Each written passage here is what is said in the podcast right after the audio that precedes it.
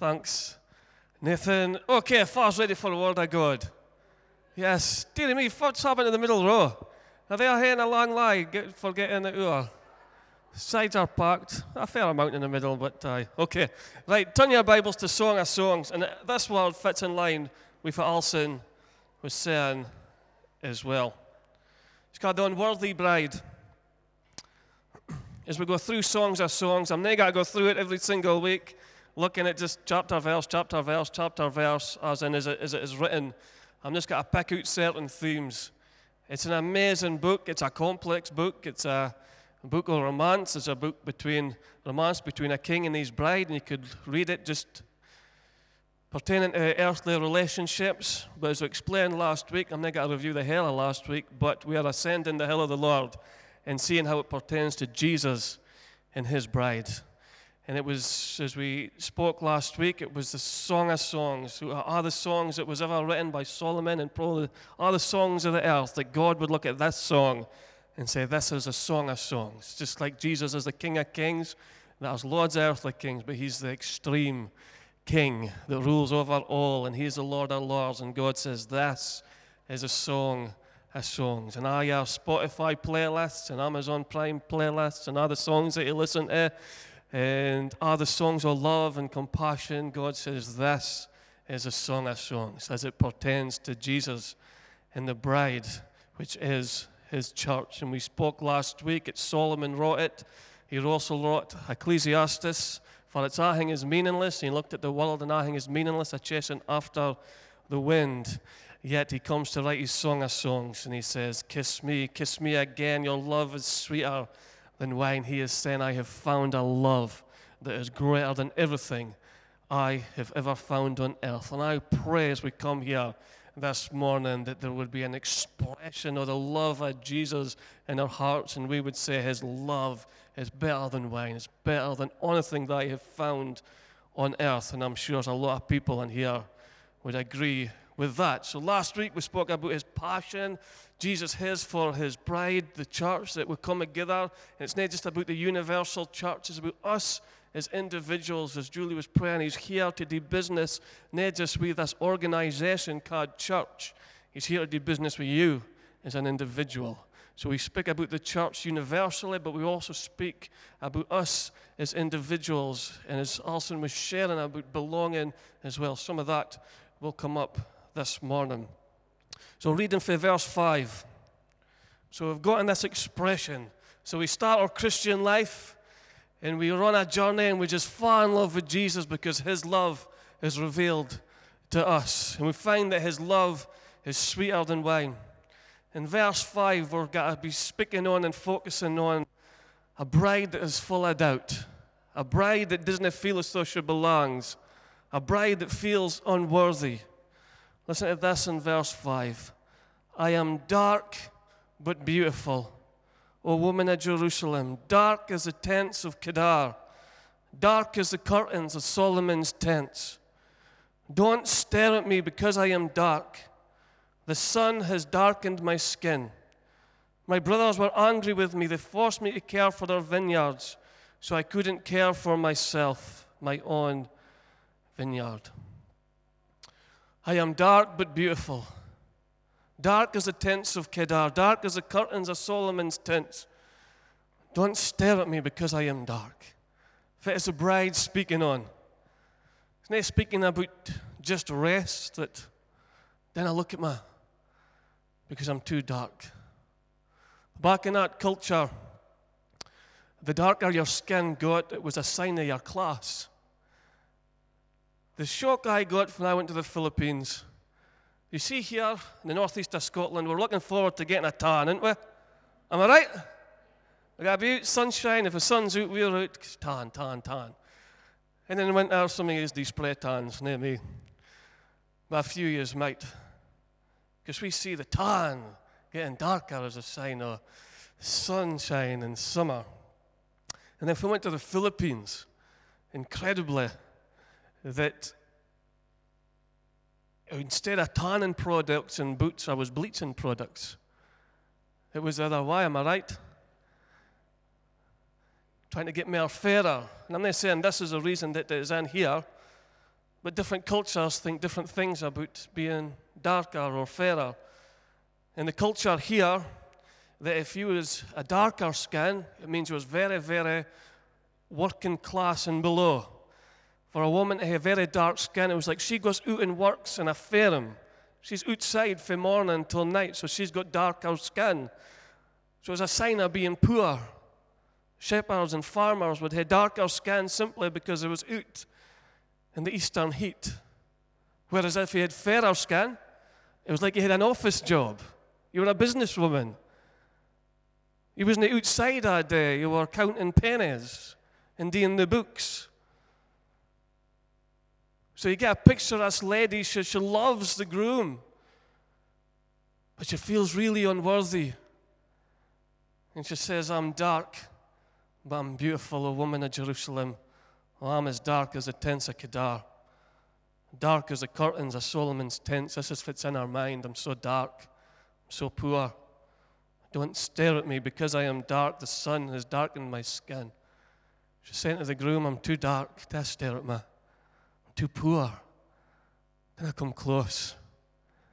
This groom that is already full of love for the bride, she's like, I'm so unworthy. It's not just a picture of her physical appearance, it's a picture of her heart. She feels so unworthy to meet this fantastic, beautiful, holy king groom. She feels outclassed. She feels as though the king, he, well, he's upper class. I'm just a lowly girl. Growing up, if you ever wanted to date or go with somebody else of the opposite persuasion, you always had to go for somebody that was in your league, am I right? There was certain people that was just out of your league. Like I was just brought up in Scalway Park, hand me downs from my brother was my Maclay's. The Rich Quines in Spam Valley. They're out of my league. It's just, they're out of my league. So you went for somebody that was within your league. I was growing up in the academy. Well, imagine for a second, if I was single, of course, married Isabel, I found somebody that was out of my reach and I dragged her down to my level. Imagine I was in symposium and Princess Kate came in. I think I would have a chance for Princess Kate. it's all right. I think I get doing in myself she's upper class. She mixes with royals. I'm a ex Scalway Parker. I lived off Hanme Dunes. Got a paper job when I was 12 just to get a penny in my pooch. And the wifey teen off a pound for every mistake I made. My first pie packet was seven quid. Brought up. It's working class. If Kate walked in, I wouldn't even get near her to speak to her. This is a royal. I like nipping to McDonald's for a burger and slurping on a milkshake. And I think she'd be here, none of that. I'd be too unworthy to even speak to her. Never mind anything else. Because there's simply just a, a difference in class. Breathe the same oxygen, cut and will bleed. But I was just a different in class. In fact, this woman is thinking at this point, there's a difference in class. I'm so dark. I'm so tired. I'm so burnt. And this groom is so amazing. She says, Didn't I even stare at me. I'm so burnt. And I have found in this journey, a Christian life, that I see Jesus is extremely holy, sinless, and beautiful. He's the creator of all things. Everything that is created is intended to glorify His plan and His purpose. But sometimes I'm like the bride that says, Then I look at my Jesus. My heart is too dark, too far gone. And I feel the beauty that I see in you. Ever since I became a Christian, I'll tell you two things. I have never ever doubted that Jesus is what he says he is. I've never doubted his beauty for a moment. Not for one nanosecond have I ever doubted since I fell in love with Jesus for he is. But I have doubted whether I belong to him because I feel there's a class difference. And sometimes it's been like, I even stare at my Jesus. He's you're too good and I'm too bad. I've suffered for doubt, and I would love to say that it's just historical. And I was, it's more part of the history than it is new. But after getting saved, after Teen Challenge, you've still got a testimony. There has been weeks, if not months, of feeling too burnt, Jesus. My heart's too hard. My thoughts are too unbiblical. My actions didn't match up. And I prayed for long enough. I can't keep up with the Bible study. I'm too hard. Then I stare at my Jesus because I'm so unworthy. I'm not sure if I belong. I've never doubted for a second five years, but I've doubted what I am and how I fit into His plan and purpose because He's so amazing. And again, I'm saved by grace. I would love to say I was just bothered by that years ago and it's part of history and again, God set me free and ever since then I've just seen my plan and purpose within Jesus.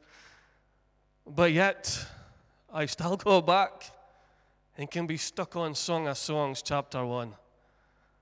For you think, God, didn't I even stare at me just now? Stare at everybody else. I can see how spiritual everybody else is. Stare at them. But if you was to look into my heart, God, I'm dark, I'm burnt. I feel under the strain that kind of match up to this thing called the Christian life. For I'm supposed to be wonderfully free and full of joy, and nothing's supposed to hinder us, and every chain is broken. But yet we have moments, God, I love you.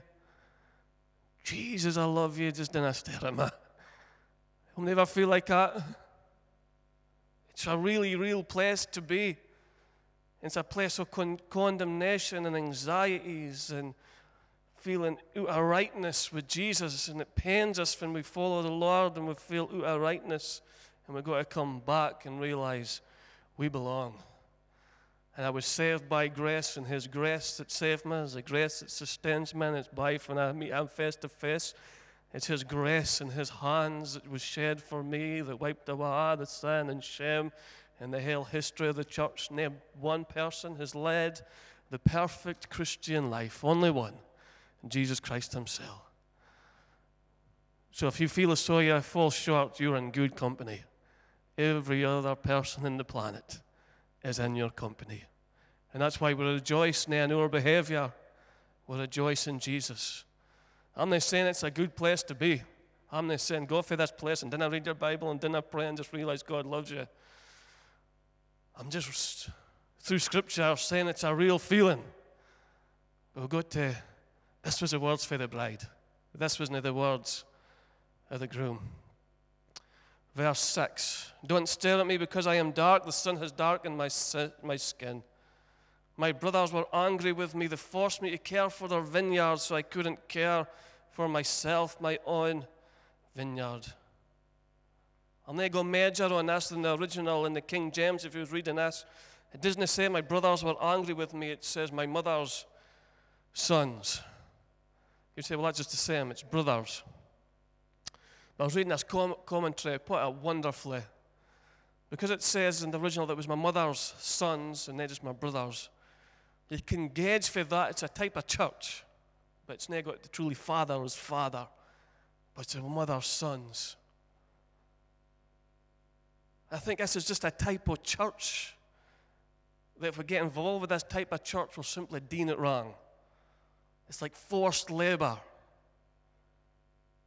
Again, we hear appeals to do stuff and to serve and to do the flat, and we've got worship teams coming doing it nine, but it's ah, if we start to finish a labor of love. Listen to the Spirit in verse 6. My brothers were angry with me. You get this working class woman, she's out in the field, it's her mother's brothers, her family. And her brothers was angry because it was forced labor, and you could imagine them just telling her how unworthy she is, picking up our mistakes, getting her to do more than she is capable of doing. And she says, My brothers, my own family, were angry with me. That the vineyard wasn't a place of joy or freedom. They forced me into slave labor for their vineyards. And she said, I couldn't care for myself. You can see her own heart that she should have been tending to before the Lord. She didn't attend to that. The brothers was angry. It's a type of church, it's a type of religion. The prevailing spirit is anger. And it's ah, that idea we work, work, work, and you're not good enough. Church is supposed to be the most wonderful expression of love and kindness and hope on the planet. I didn't really spend a lot of time for the pulpit discussing different denominations and how different churches is doing it. But I will say this, and take this as a challenge that the prevailing spirit in honest fellowship shouldn't be angry with each other.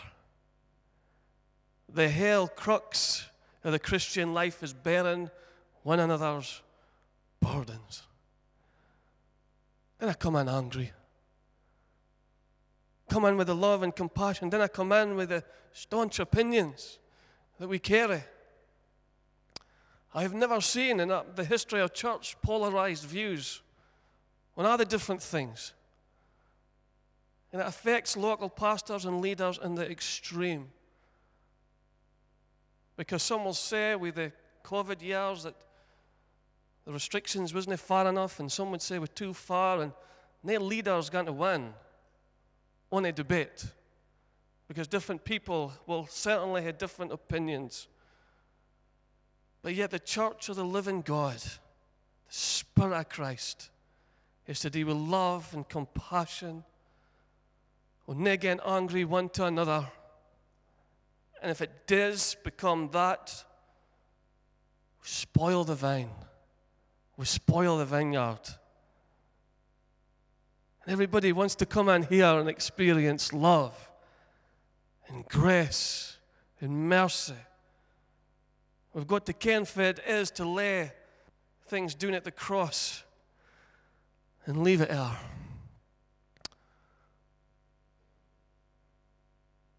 And the ecclesia, the church of the called out ones, was always meant to be a place of spiritual beauty, for Christ is glorified above every other thing.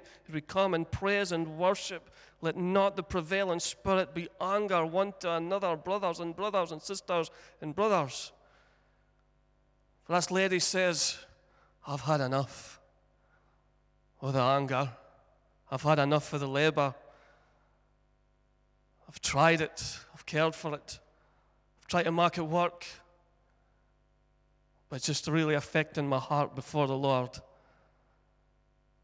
Verse 7 She cries out to the groom, Tell me, my love, where are you leading your flock today?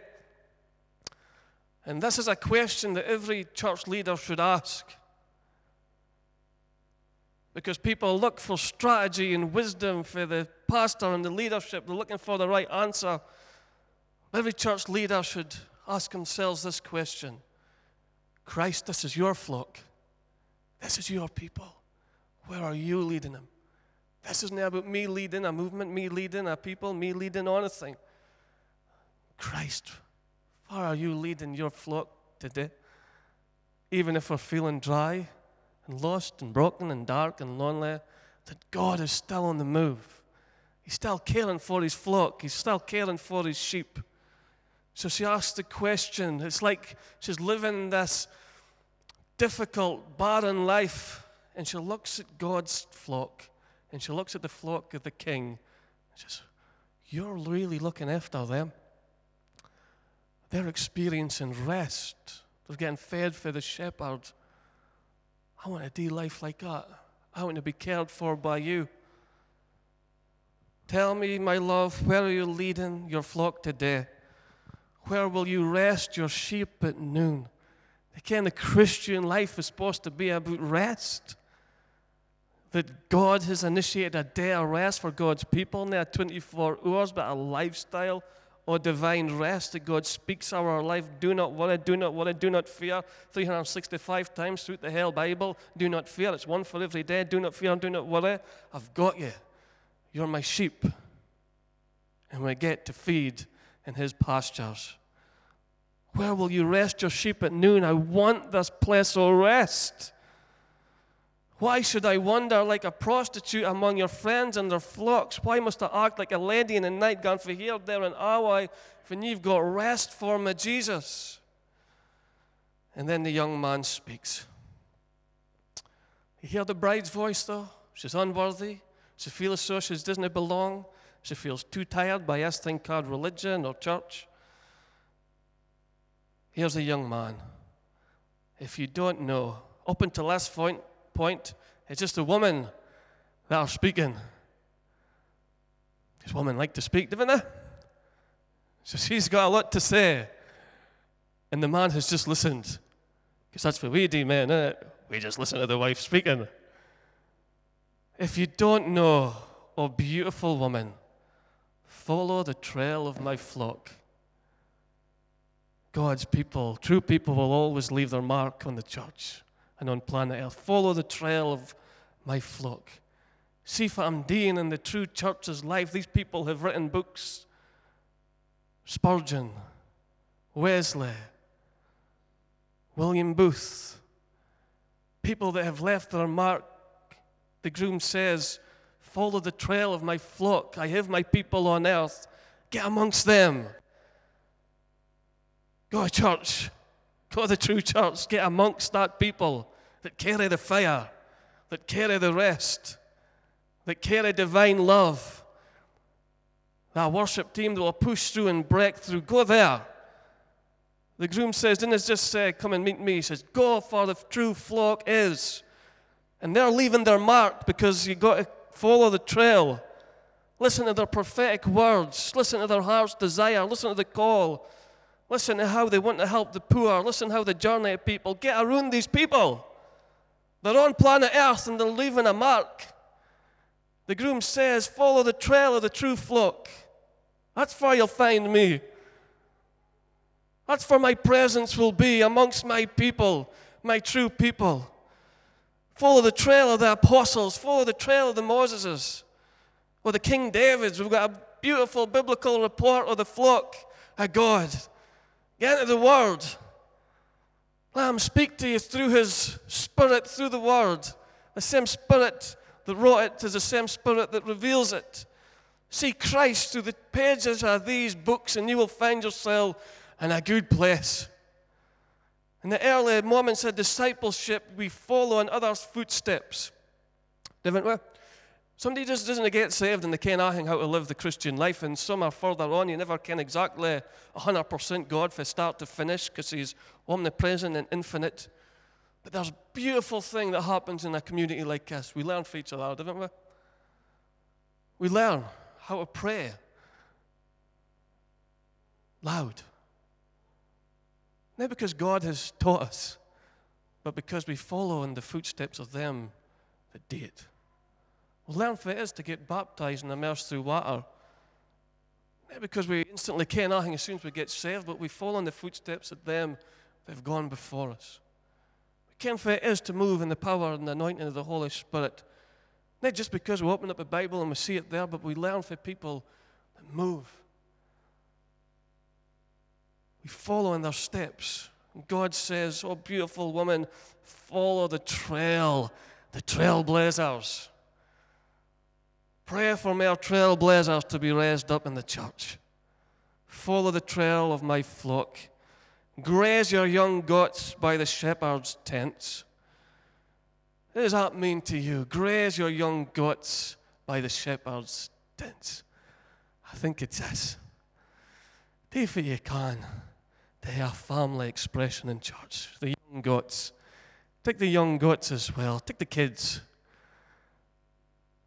shepherd wants to meet the kids. Take the young kids, take the young goats, graze your young goats by the shepherd's tents. One of the most grateful things I am in this fellowship is the young kids. And I'm speaking as a dad, I'm speaking as a pastor. When you hear the pitter patters, if this church didn't hear the pitter patter of young feet and little kiddies running about, oh, I'd be like, no. The young goats. Take them along. And they bring great joy to the fellowship, don't they? And you see them from their pelting to the stage, and then a parent that probably hasn't run in a while pelts after him like they're going to explode. if a kid takes one step on a stage, graze your young gods, people. God delights in stuff like that. At Disney take a away from my worship one iota. And I see it as distraction. I just think, Grace, your young goats. And you see them, they've got every one of them's become Biscotti addicts, isn't they? like it's feeding time. Grace your young goats. And you've got Miriam's got a hell crash. A hell row. Maybe that's why when the kids go downstairs, the middle row looks empty. Graze your young goats. Tickle colouring and stuff. Make it enjoyable for them. See church is a place of freedom and running and mischief. They'll find somewhere else to go. I remember as a dad, when Jacob was nearly born, I did the creche set. I sat in the creche, it was just me and Jacob running about. And I questioned myself, why am I here? Why am I here, God? I'm not getting nothing for this.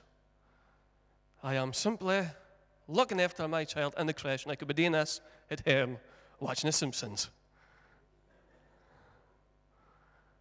But yet, there is something about coming and letting them graze. My kids will make their own decisions as they grow up. But let the young goats graze.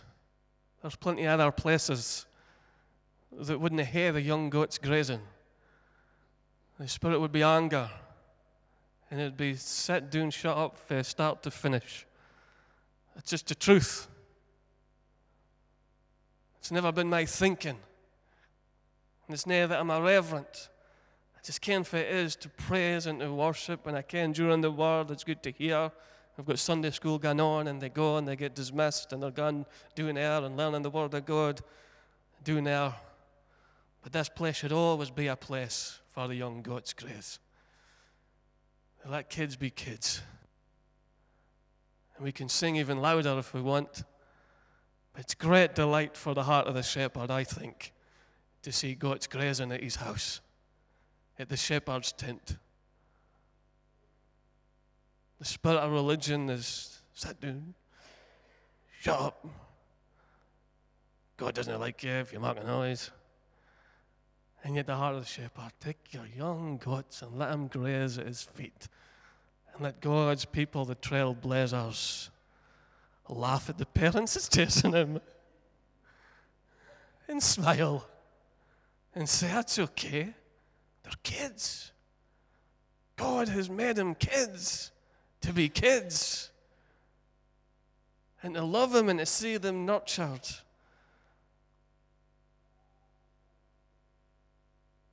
Wonder if the bride has just seen this excitement, this euphoria with the young goats grazing and rest and says, I want some of that. I want some of that freedom. I want some of that rest. I want some of that joy. I'm too dark. I'm too tired. I'm too burnt by what I'm gone through.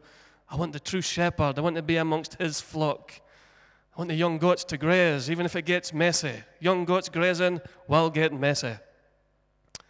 But better the young goats grazing and church being messy rather than the young goats uninvited, unwelcomed,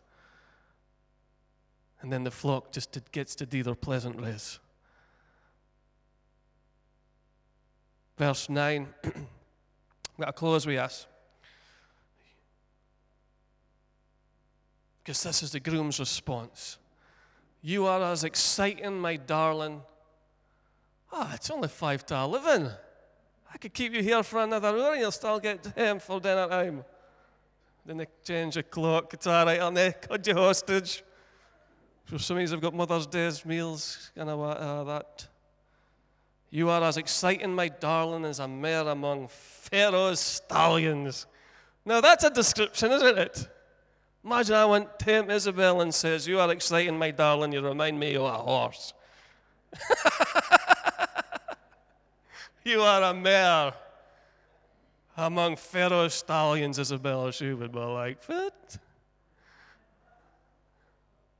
There's more elegant animals in descriptions to call your wife than you remind me of a horse. But in the context was this. You have to do a lot of studying to get us sort of truth, by the way. During war, the, the, your opposition would have, Pharaoh's warriors would be in horses, right? So you've seen the movies. And they'd be lining up, and the, the horses would be against. This is the picture. So Pharaoh's horses, male horses, would be against, say, if it was Judah or Israel, and they'd be lining up for war.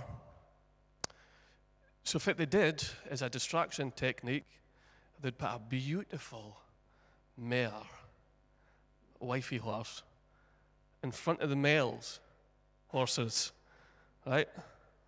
And then animal instinct would kick in, and the male horses would speak to each other and say, Oh, look at her. She is hot. She is smoking. And other male horses would be looking at the mare, distracting for, for their job was, which was to gallop for war. So, as a tactic of the enemy, let's distract the male horses. Let's put the beautiful mare, totally distract him. Groom saying, You are as exciting, my darling, as a mare amongst Pharaoh's stallions.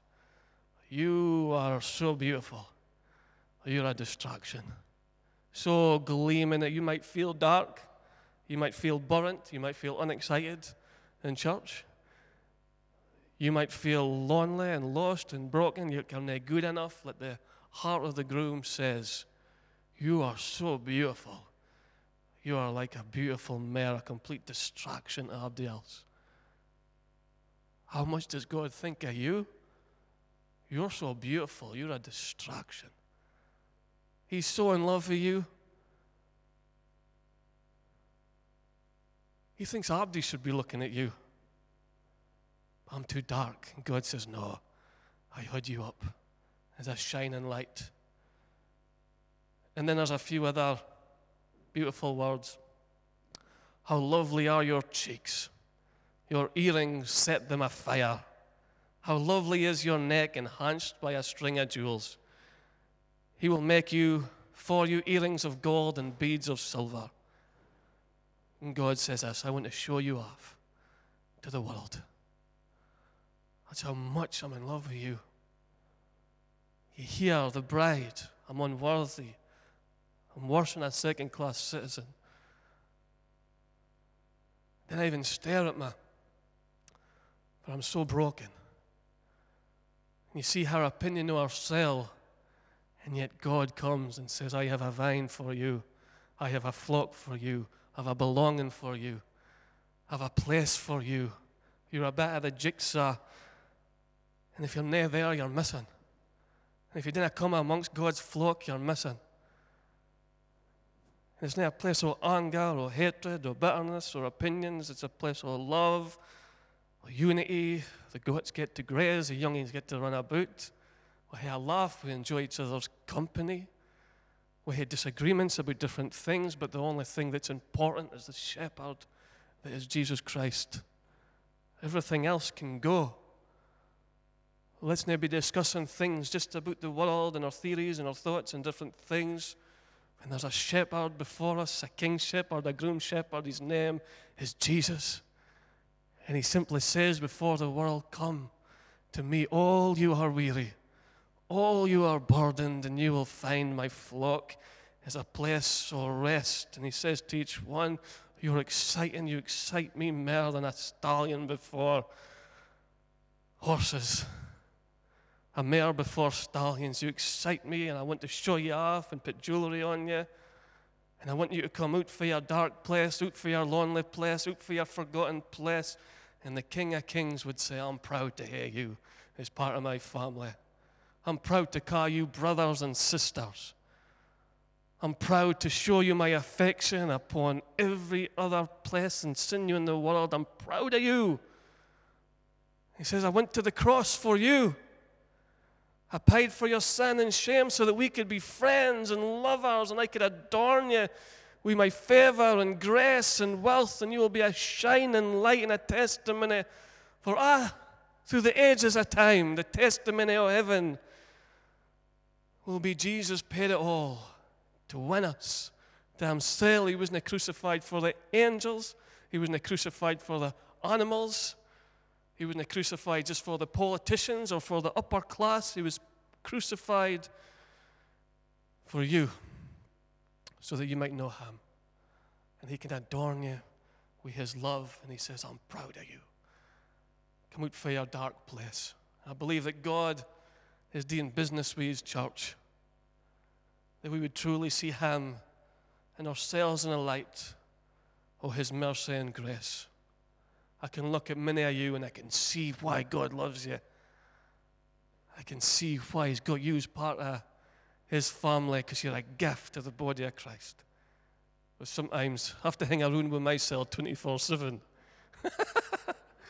I'm stuck with me. And I, and I get 1% of your lives and the 1% I see is amazing. I can see why God wants you. My problem is me. I can't me too well. I can't the things I've done. Can't the heartaches. I can't my troubles. I can't my worries. And I can be left with a sense of unworthiness. Yet God says, You belong. That's it. You belong. And just I'm just gonna let you in by the sweat of your brow if you work hard enough, you read the Bible enough, you pray enough, I'll just let you in. He says, No, I want to show you off and put earrings on you and parade you in front of the principalities and the powers and says, She is mine, he is mine, but with the precious blood of Jesus. Hallelujah. Let's close our eyes for a moment. I believe God wants to do business with you. The reason I have exhausted Song of Songs 1, and I will not be exhausting every chapter of Song of Songs, is because you are, ah, I have read this about 50 times in the last few weeks. Every chapter that is written, I see myself more in chapter 1. Maybe that's not a sign of good progress. I see myself more in chapter 1 than any of the rest of the chapters. And I got so much faith. I thought, yep, I'll resonate with a bride that just doesn't feel good enough. Yet God wants to take us fair that feeling and to listen to His words, His response phenomenal. It's a phenomenal book. He's a phenomenal God. He's a phenomenal lover. His grace is more than you think it is. His mercy is more unending than you think it is. It's better than you ever believe it is. Let's close our eyes for a moment and then we'll end the service. But in 20 years of being a Christian, I've seen myself in this so much. I think it's a word for each one of us in here, even if you didn't ken him. You may be thinking unworthy of him. Because he really is so holy and he really is so pure. Yet he comes doing as a servant, as we see, washing his disciples' feet.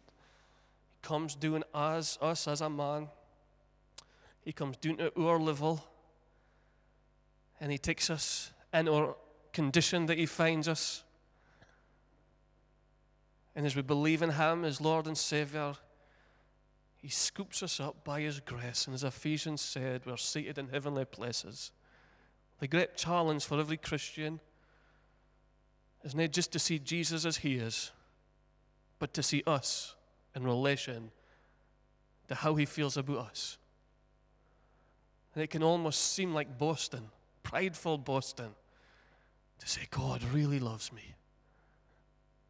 And we sympathize more with the, I'm so unworthy, I'm so undone. Who am I? I'm such a worm, oh a man. What is man that you are mindful of him? So I'm sympathized with that, that humility. But yet the true picture of humility is not just thinking like that. True picture of humility is agreeing with God what God says over your own feelings. It's true humility is saying, God, you are right, and I am wrong. And if you think I'm worth it, humility says, I'm agreeing with God. So, Jesus, as we sit in your presence, may these words not just become void in our hearts, how you think about us. And God says that you are a new creation, that the old is gone. Behold, the new is come. He sees you as the apple of his eye. He sees you worth dying for. He sees you, he says, for the joy set before him, he endured the pain of the cross. What joy was the cross? It was a joy of you receiving him as Lord and Savior and hearing the truth that we will be with Him for all eternity.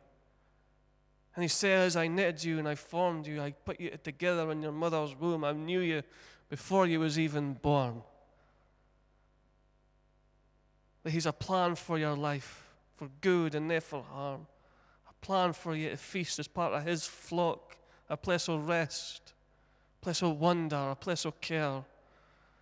That the prevailing spirit wouldn't be bitterness or unworthiness. That the prevailing spirit would be love and kindness and joy as the Holy Spirit envelops his people.